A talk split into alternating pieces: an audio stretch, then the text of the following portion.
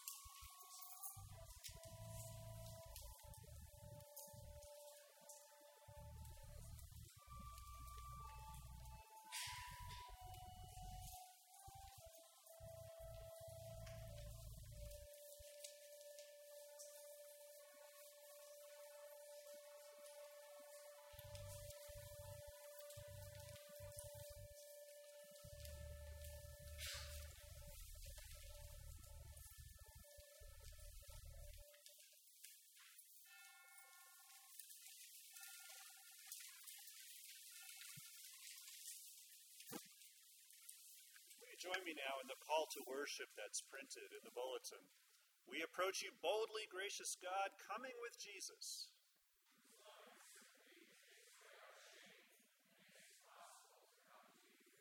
You know us thoroughly, the good and the bad in us. But we come with Jesus, knowing ourselves sons and daughters loved not for our perfection, but for your love's sake. Knows us, judges, forgives us, and keeps us yours forever.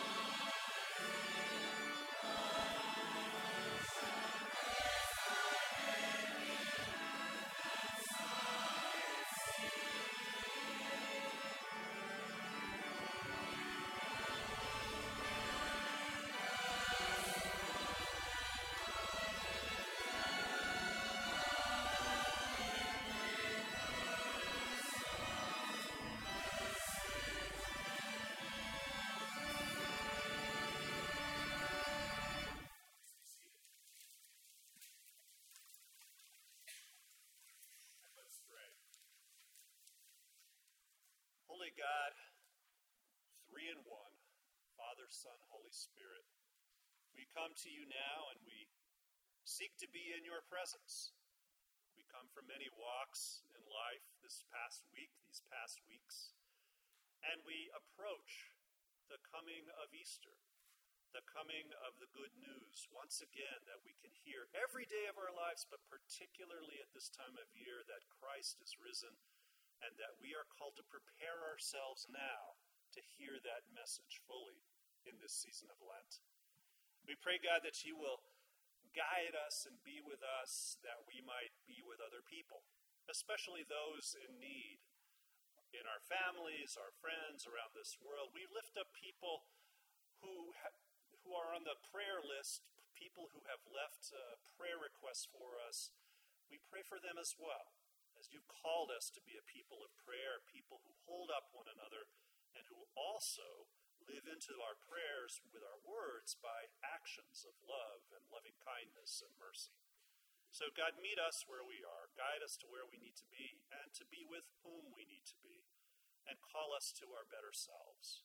In this time of silent prayer, be with us now by your Holy Spirit.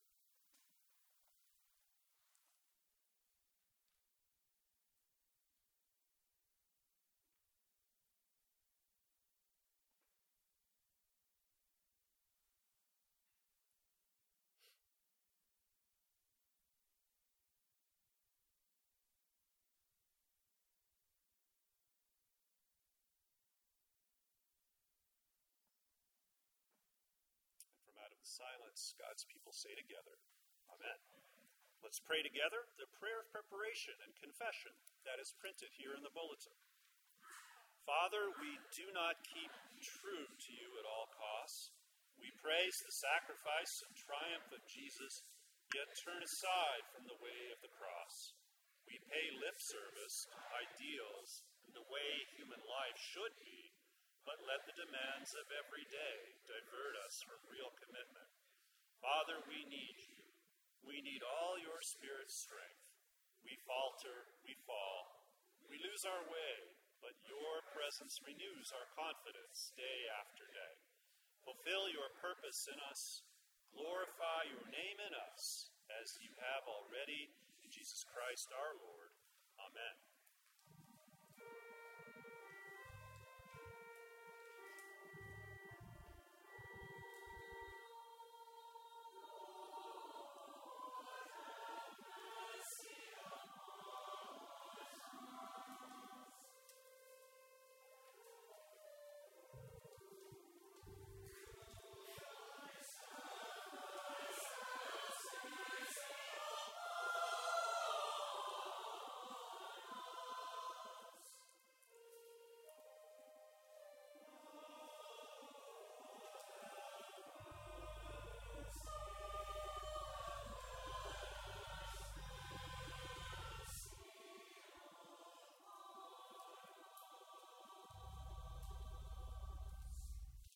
Brothers and sisters, whether you're here in this sanctuary or you're watching us online or wherever you happen to find yourself any day of the week or any season of your life, the good news is that Jesus Christ loves you, forgives you, accepts you, and promises to be with you wherever you go. Receive that good news, pass it on, and be at peace.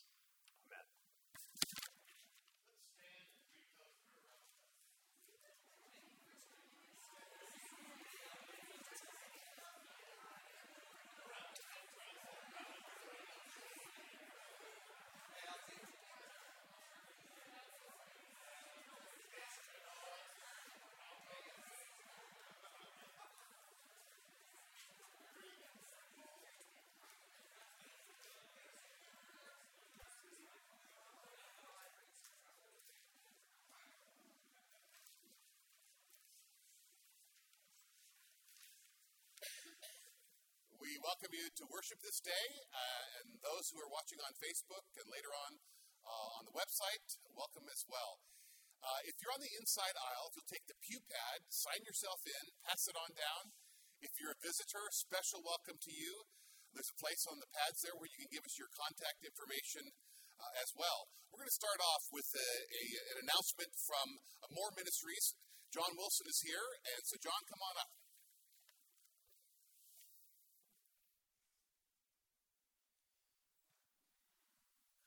Well, as you well know, in a week, uh, 320 or so of your uh, fellow Piedmonters are headed south to join with our organization in a great work in Mexico, and it's my privilege to stand in front of you today to just say thank you. And hearing from Scott earlier this week, he, he made mention of this year uh, crossing the 400 families' lives changed over your history in serving with us. Um, and I can't begin to tell you what the impact of that is because we won't know it in our lifetime. One house is a generation, generational change for a family. Um, and now you are on your way to helping more than 400. But more than that, it's coming together people from this community with very different people from the communities around Tijuana and uh, Tecate over the years. Um, and so I want to say thank you for not only being courageous and serving those who have a need, but truly understanding what it's like to love your neighbor. Uh, we look forward to uh, serving with you again, and then uh, really look forward to what you get to hear from the young people when they come back. Uh, outside, if you want to get to know some of the families for whom we'll be building, there's a, there's a table that has 20 families and some information about them. So I would encourage you to stop by on your way out, uh, pick out a name, and say a prayer for that family and for the youth and the adults who get to be a part of changing their lives. Again, thank you on behalf of Amor Ministries for your long, long partnership and friendship. Thank you.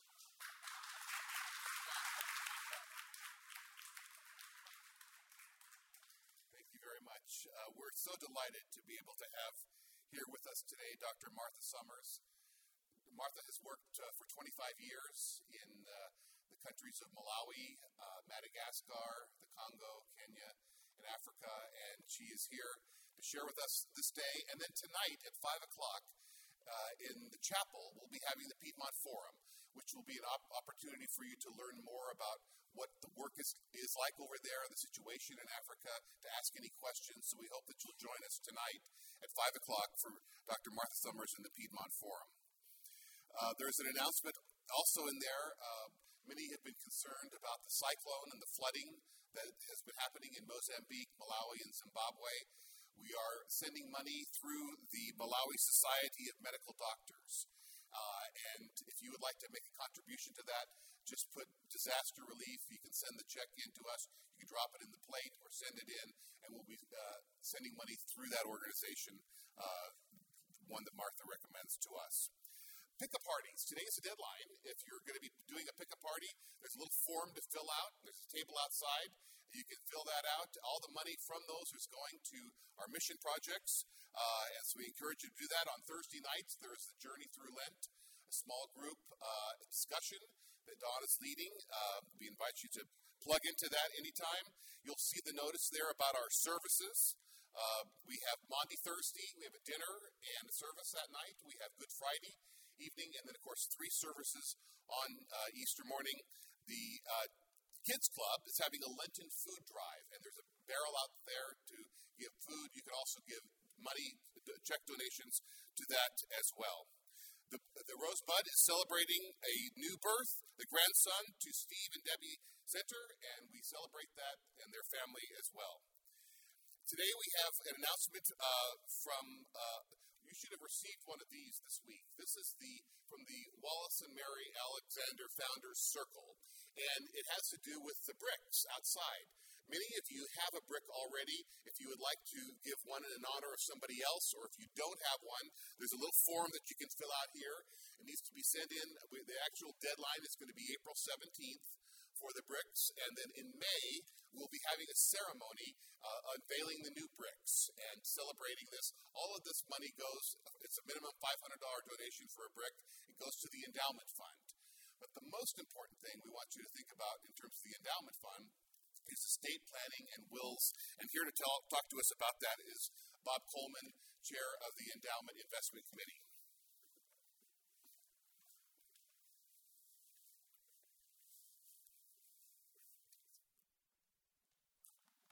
Good morning. You know, should share something with you. Um, my wife Diane doesn't let me speak in public anymore because of you know what happened the last time. Um, but uh, the Reverend McNabb knew that Diane couldn't be here this morning, and he's a powerful believer in the process of rehabilitation. So thank you, Bill. Um, you know, it's a little known fact that in their giving lifetimes, Americans give more money to their churches than any other organization. It's a less well known fact that in death, the church falls to number 10 on their list of organizations that they give to. And that's, if, if the Piedmont Community Church is any example, it'd probably be lower than, than 10. But I have a solution for many of us today. Um, when contemplating death, we all turn our thoughts to our heirs. I've got two kids, four grandkids, and six direct heirs. I've got multiple ne'er do well nieces and nephews who wonder why I'm still here. Um, Diane has told me on any number of occasions don't give tax advice. Uh, you're not an attorney, you're not a CPA, and you're going to get wrong. I'm just a retired gent telling stories. Um, but let's talk about you. How many people have IRAs here? IRAs, 401ks? Lots is the answer. When I retired, my 401k was my largest asset. Um, and I'd like to talk about that for a second. Um, what happens? It's, it's true that you can do things to move your IRA to succeeding generations. But if you don't do that, what happens to it? Well, the answer is when you die, in the year of your death, your IRA, the entire bulk of it, the 401k, all of it, is treated by the IRS as ordinary income that year. And since that's often a large chunk of funds, you can, you can proudly present yourself at the pearly gates paying the high bracket, which in California is 40% federal and 13% state. You're talking about 53% tax on your IRA or 401k, and that's the good news. After that's paid, then the balance goes into your estate. Now the question is, what kind of estate tax are we going to have? Right now, I know that the the the, the free amount of, of estate that you can pass along to your heirs is relatively high, and the tax, estate taxes are relatively low. I also know that every single Democratic politician, Democratic candidate for president uh, believes that you do not have the right to give the fruits of your labor to your children. Um, Donald Trump will not be the savior of our country for long. And when that comes to pass, change comes to pass, uh, taxes are going up. So let's do some math. So you've got $100, 100 cents in an IRA or 401k. It gets taxed at 53%, that leaves 47%. It goes into estate taxes, and I think that'll be at least 50%. So now you're left with 23 and a half cents on, on the dollar. I've got two kids, four grandkids, six, six direct, direct heirs, six in, into 23 and a half, around to 24. That's four cents on the dollar from my IRA. It's going to go to my kids and heirs. Um, and 75 cents goes to pernicious politicians. Let's try something else. When you leave here today, go home, go to the kitchen table, take out a piece of paper, and write down in the event of my death, I direct that 20% of my IRA goes to the Piedmont Scouts, 25% goes to the United Religions Initiative, which is you know, world peace, and 55% goes to the Piedmont Community Church Endowment Fund. Uh, if, if we do that, you've just converted four cent dollars to your kids to hundred cent dollars to an organization whose values you have supported forever and whose faith you believe in. Uh, the way I see it, folks, we can beat that. We can beat the tax man. And I ask you to think about that. And please, no one tell Diane I spoke this morning.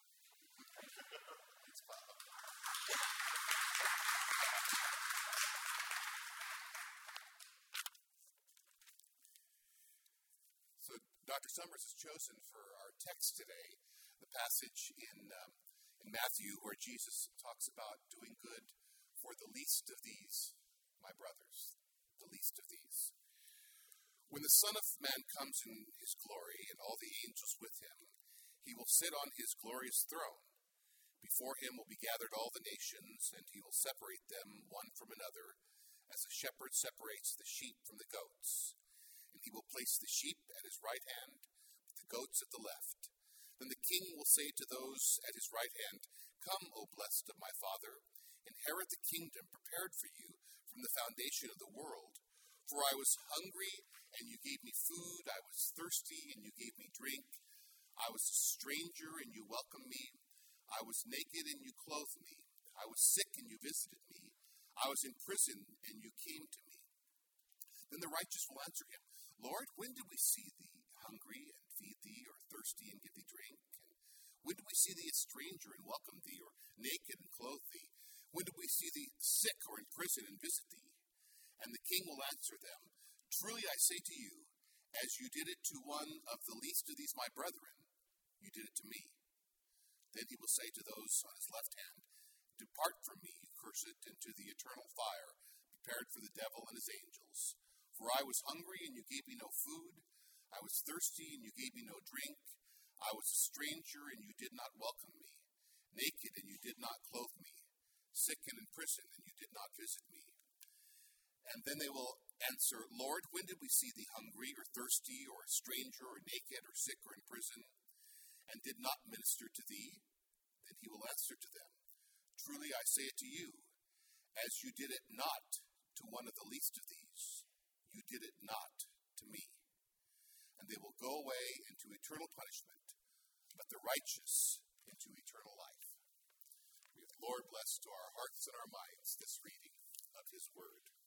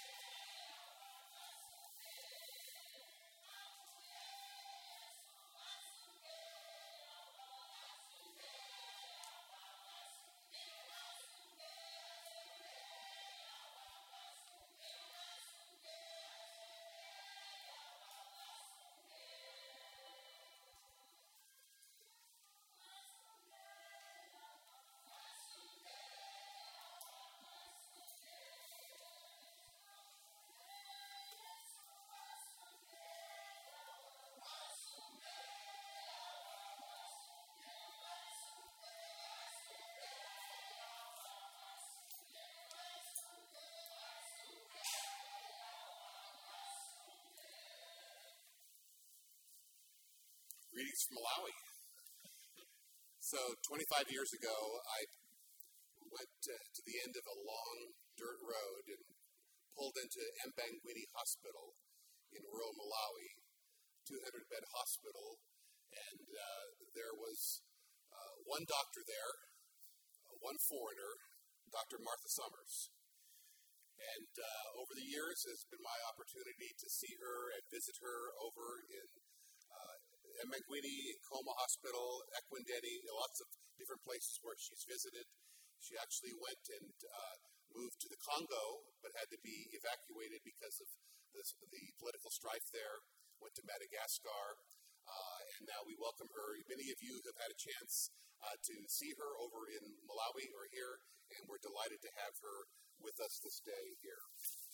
So, uh, Martha, you were raised in the Midwest in a family of 13 children, in a Catholic family, 13 children, and, and here you are, a Presbyterian missionary. How did that happen? Yeah, I'm not so sure. But, um, you know, when you're raised in a huge family, you're often, you learn how to, let's say, give and receive love from many people. You also, there's often a, a certain level of chaos. So when you are put in a situation where, you know, maybe there's one or two doctors for 100,000 people, I think you've learned to kind of like organize chaos, you know, like there's an organized chaos. So I think that was helpful. And then, you know, sometimes you don't get quite as much attention as, as you want or feel you should. So I think once I went to school, I got a lot of positive um, reinforcement from being a very good student. So that kind of led me toward being able to get scholarships and go to medical school. Um, and also, I loved science, so I got it, it, that fit in well. Um, and then when I was in high school, there was a trip to go to Mexico. So I was able to go, and I was in I was in Mexico City, and there was many um, there were many people who were living on the streets, and there was a day when it was raining, and I I just felt like you know you couldn't do anything to help this situation, and that I really wanted to develop skills that I could contribute to make situations to make people's lives better who were you know people who were living on the street or otherwise suffering. So that was when I decided to be a doctor, actually. That's great. So, um, and all these years of service there, you also had had some personal obstacles you've had to overcome. Can you tell us about those? Yeah, the the toughest this last years has been breast cancer. So I had breast cancer first five years ago, and I talked to you after that. I was able to visit, and that time I it was caught quite early, so I had a lumpectomy and a um, radiation. And then this last year, I was in Malawi, but still getting um, still getting mammograms by going to South Africa, and the breast cancer came back. So this last year, it went from a surgery which succeeded, but the wounds didn't heal for five months because of the radiation. And, anyways, it's been a healing process since last June. So I very much thank all of you for your support and your prayers um, during this time. And I am cancer free, and I'm swimming almost every day to try to get build up strength. And I should be able to go back to Malawi to say goodbye and everything um, next month. Um, it was really quite emotional for myself, but for also my friends at Nkhoma when I was diagnosed and coming back for treatment. Because in Malawi, we don't really have cancer treatment yet for breast cancer. So many of my Malawian friends knew of a nurse where the cancer was caught early enough to go to South Africa for treatment and come back. But almost everyone else, everyone that they knew who had breast cancer, had died of it. So it's just another thing of why we really try to join with our Malawian friends who are advancing medical care in Malawi. And uh, so you're going back to Malawi next month, uh, and then returning here, and there's a new chapter that you're starting. Tell us about that. Yeah, so you know, I'm getting, I, need more medical care than I did before, and I'm getting closer to retirement and all of those. I mean, I have 10 more years, but things. So it's really time for me to go from full time living, working in Malawi, to living in the States and still being involved in the work. So I have this great opportunity at Marshall University, and I will be on their family medicine faculty, and part of my job will be to expand the connections that they already have with Malawi. And it was Marshall that sent me to Malawi initially. Well, first they sent me to Kenya, then they sent me to Malawi, and so to go back to West Virginia, where that's how I started to do international medicine, is is quite a blessing. So, um, give us a sense of what it's like to be a doctor in an African hospital. What are the types of illnesses and stuff that you see, and then what's the role of, of education also in training in that? So, for the diseases, you know, it's been highly communicable diseases. So, you know, we mean the malarias, the diarrheas, the um, pneumonias. And the populations that were most vulnerable, especially, were our under five children. And then we had the AIDS epidemic. And AIDS is still a huge problem, but now a treatable disease. And we've focused a lot on mothers and children because, like in Malawi, when I arrived, and much of the time we lost one woman per 100 births, and advances have made it so losing one woman per, let's say, two to 300 births. And for children under five, a similar thing, that we were losing one child per four, one per five, and that's certainly half of that amount. So I think those were like our areas of, you know, basically um, communicable diseases, including AIDS, and mothers and children. And then over the more recent years, the chronic diseases have risen. Um, some of it is the populations have gone from living more rurally to living more urban. Some of it's diet, lifestyle, and some of it people are living longer. And so we have a system that has both of those going on. Um, some of the chronic diseases are harder, more complicated, like diabetes, which has taken off. And so at the same time, thankfully in Malawi, um, medical education has advanced amazingly. Um, when I went, was first at Embangweni, we had no registered nurses. We had, Ekwendeni had a nursing school, but the nursing school was uh, making nurse techni- you know, was producing nurse technicians that were lower than that. Well, now we have nurses who have bachelors, who have masters, who are teaching within the country, and these same nursing schools have five times the amount of students. And then for medical schools, we didn't have a medical school in the country.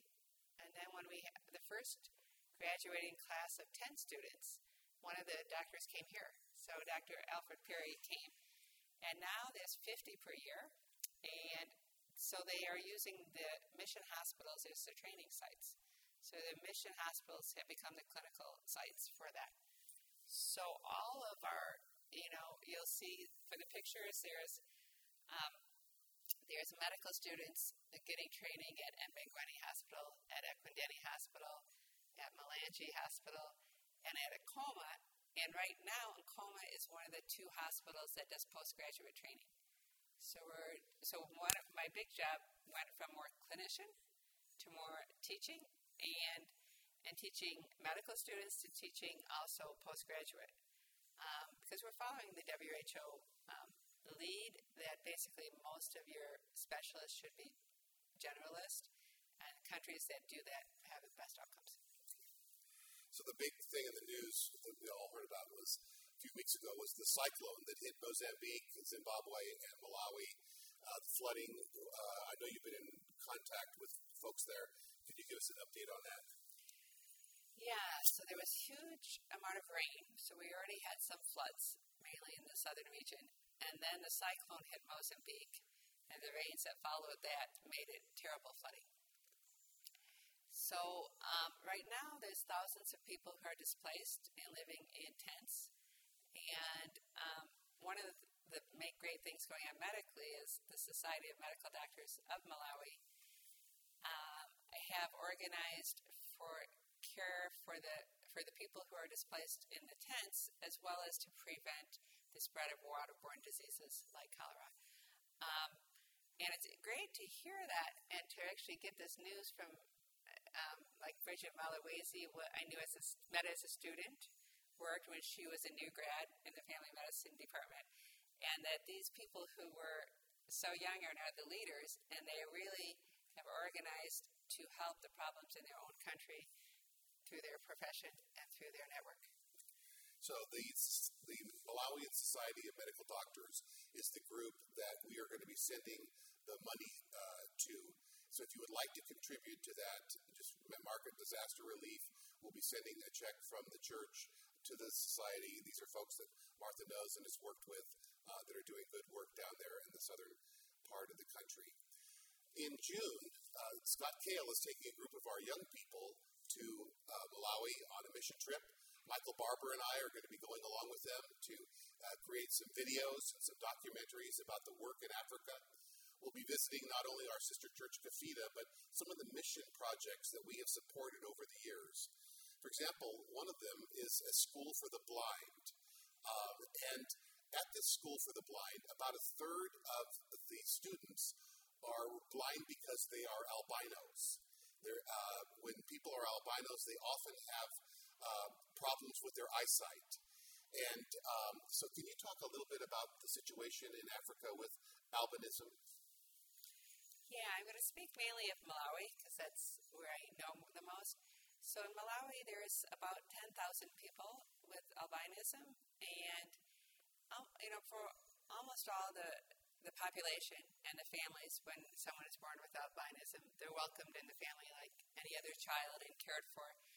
Um, but we've had the huge challenge of eyesight as well as um, you know sensitivity to the sun, and so like when I was at Ekwendeni, we um, for eyesight we had in the regular primary school we had a a uh, program for all children who were blind that included albinism to be able to mainstream and to be able to um, you know teach and have people live more full lives. So it's always been a challenge. But what's been grown this last ten years, which um, is this you know this terrible targeting and murdering of people with albinism for like whether it's their bones grounded down or good charms and and it's something that uh, you know they've actually lost 150 people with albinism in the last 10 years. It's a big it's a big issue right now and there's an election coming up and there's four candidates who are people living with albinism who are running for parliament. Um, and the, um, the the presidential race is like how to tighten this up and how to stop this and how to really focus um, on this. And there was a thankfully a um, a protest with people with albinism and allies to press the the um, the government to to increase the protect, protection. So you know the text that we read spoke about the least of these, my brothers. It's hard to imagine, you know, if you're an orphan, you're blind, you're an albino, and you're hunted. It's hard to imagine anything more least than those. So thank you so much for for your work. Uh, I will be going there and uh, supporting the school in every way that we can. So all these years, Martha, you have lived as a single woman. Um, a lot of missionaries have families that they live in uh, but you have thrived and enjoyed your life in Africa as a single person. Um, how does that work for you? Lots of people take care of me. Um, so there's a collage up, and you'll see one of the pictures. I'm with a number of other women, um, Malawian and also outside missionaries, and so I'm not alone in, in, in doing that. Um, and then there's another picture of Chimoime and Linda Mahango, and they are my um, they're my honorary parents, even though I'm actually older than them. And then there's Reverend John, John Gondwe and his family, and he's my personal pastor for, well, you'll see the children, and it's before a child older than that was born. So they pray for me every day, and people actually will send him over to check on me, and they think I need some pastoral counseling. And then you become part of a lot of families. There's a child hugging me, uh, Marita, which is Martha in um, in in Chitumbuka, and so she's one of my, a namesake of mine. And so, and then there's the Chirambos, who are my neighbors, and every place I live.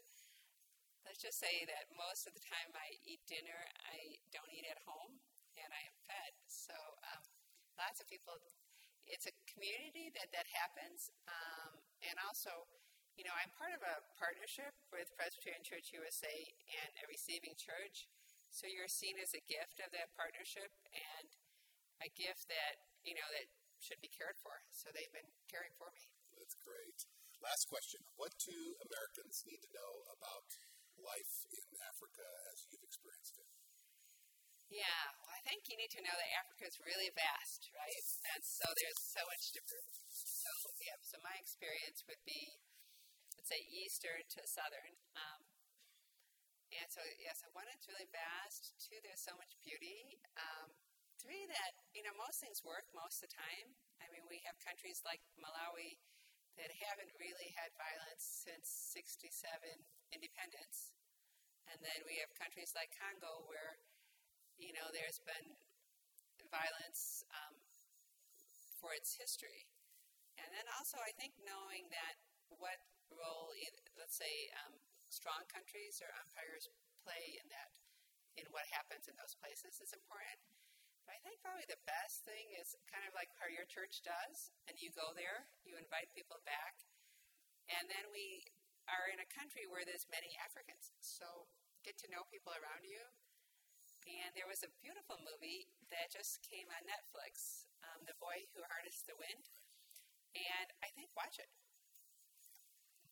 It's a, true story of a boy uh, in Malawi and inventing a windmill, and it is. It's on Netflix. It's a great one.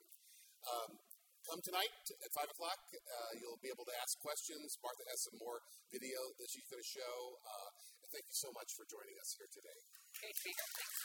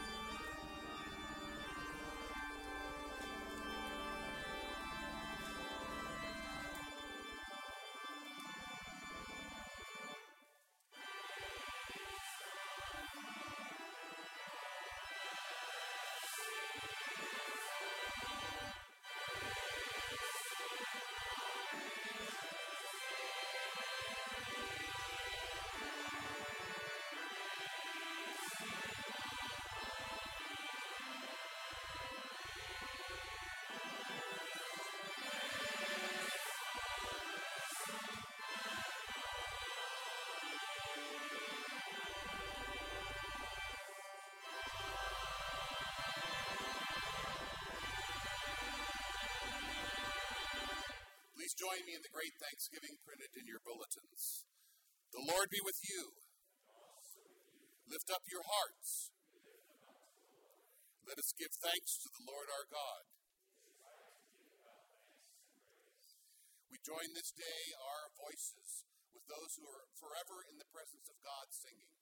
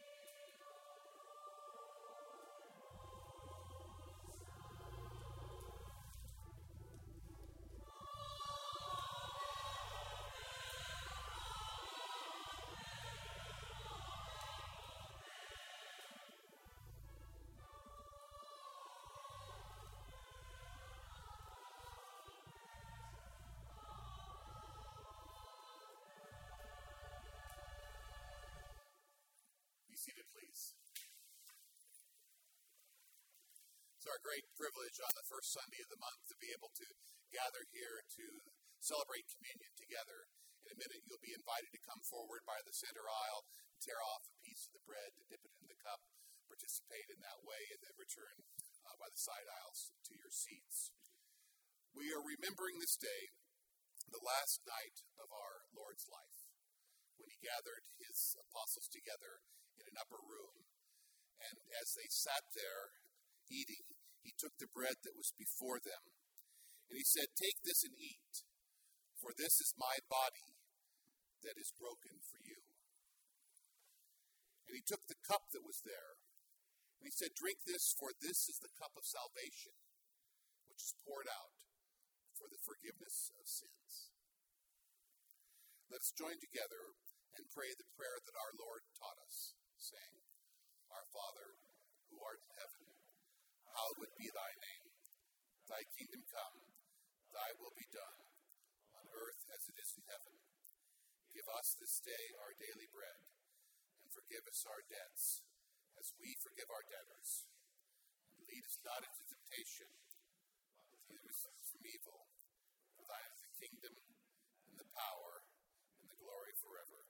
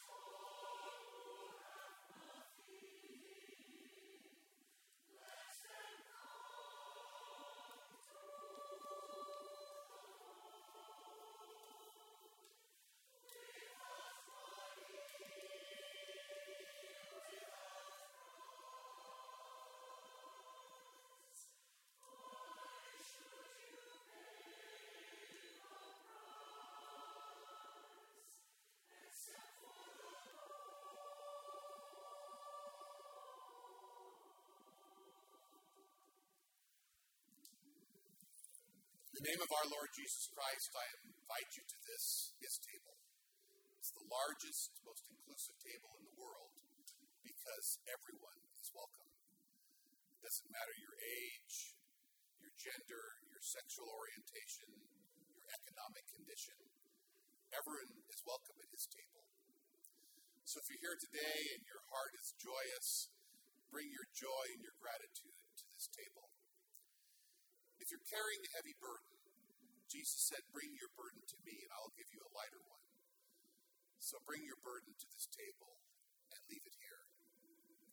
Jesus said, If you come, if you're spiritually thirsty, come to me, and I'll give you water, and you'll never be spiritually thirsty again.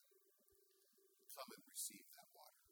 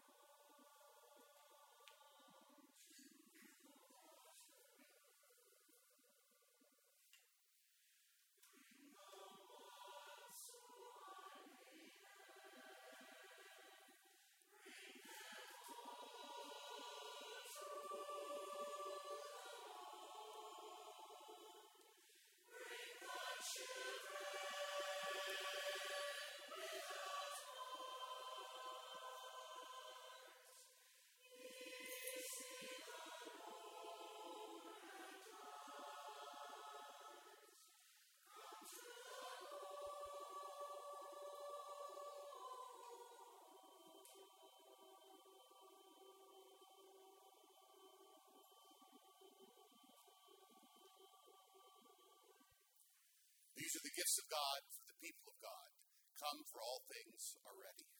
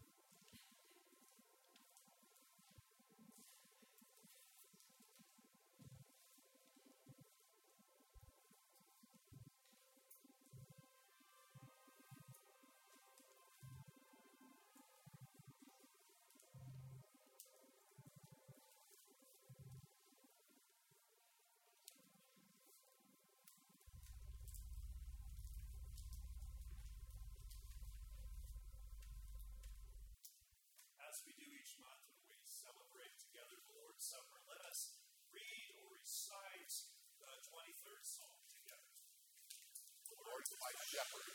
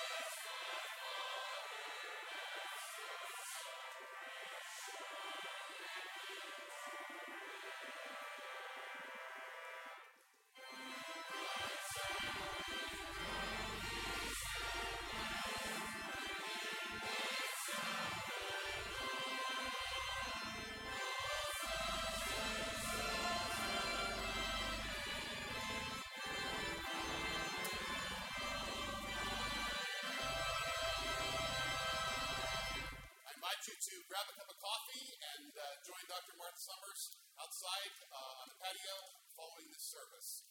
Also tonight, 5 o'clock in the chapel. Brothers and sisters, remember as you leave here, you go forth as representatives and ambassadors of our Lord Jesus Christ. So live your life this week in such a way that wherever you are, when people see you, they'll see Christ living in you. May the Lord bless you and keep you. May he make his face shine upon you and always hold you in the palm of his hand and go and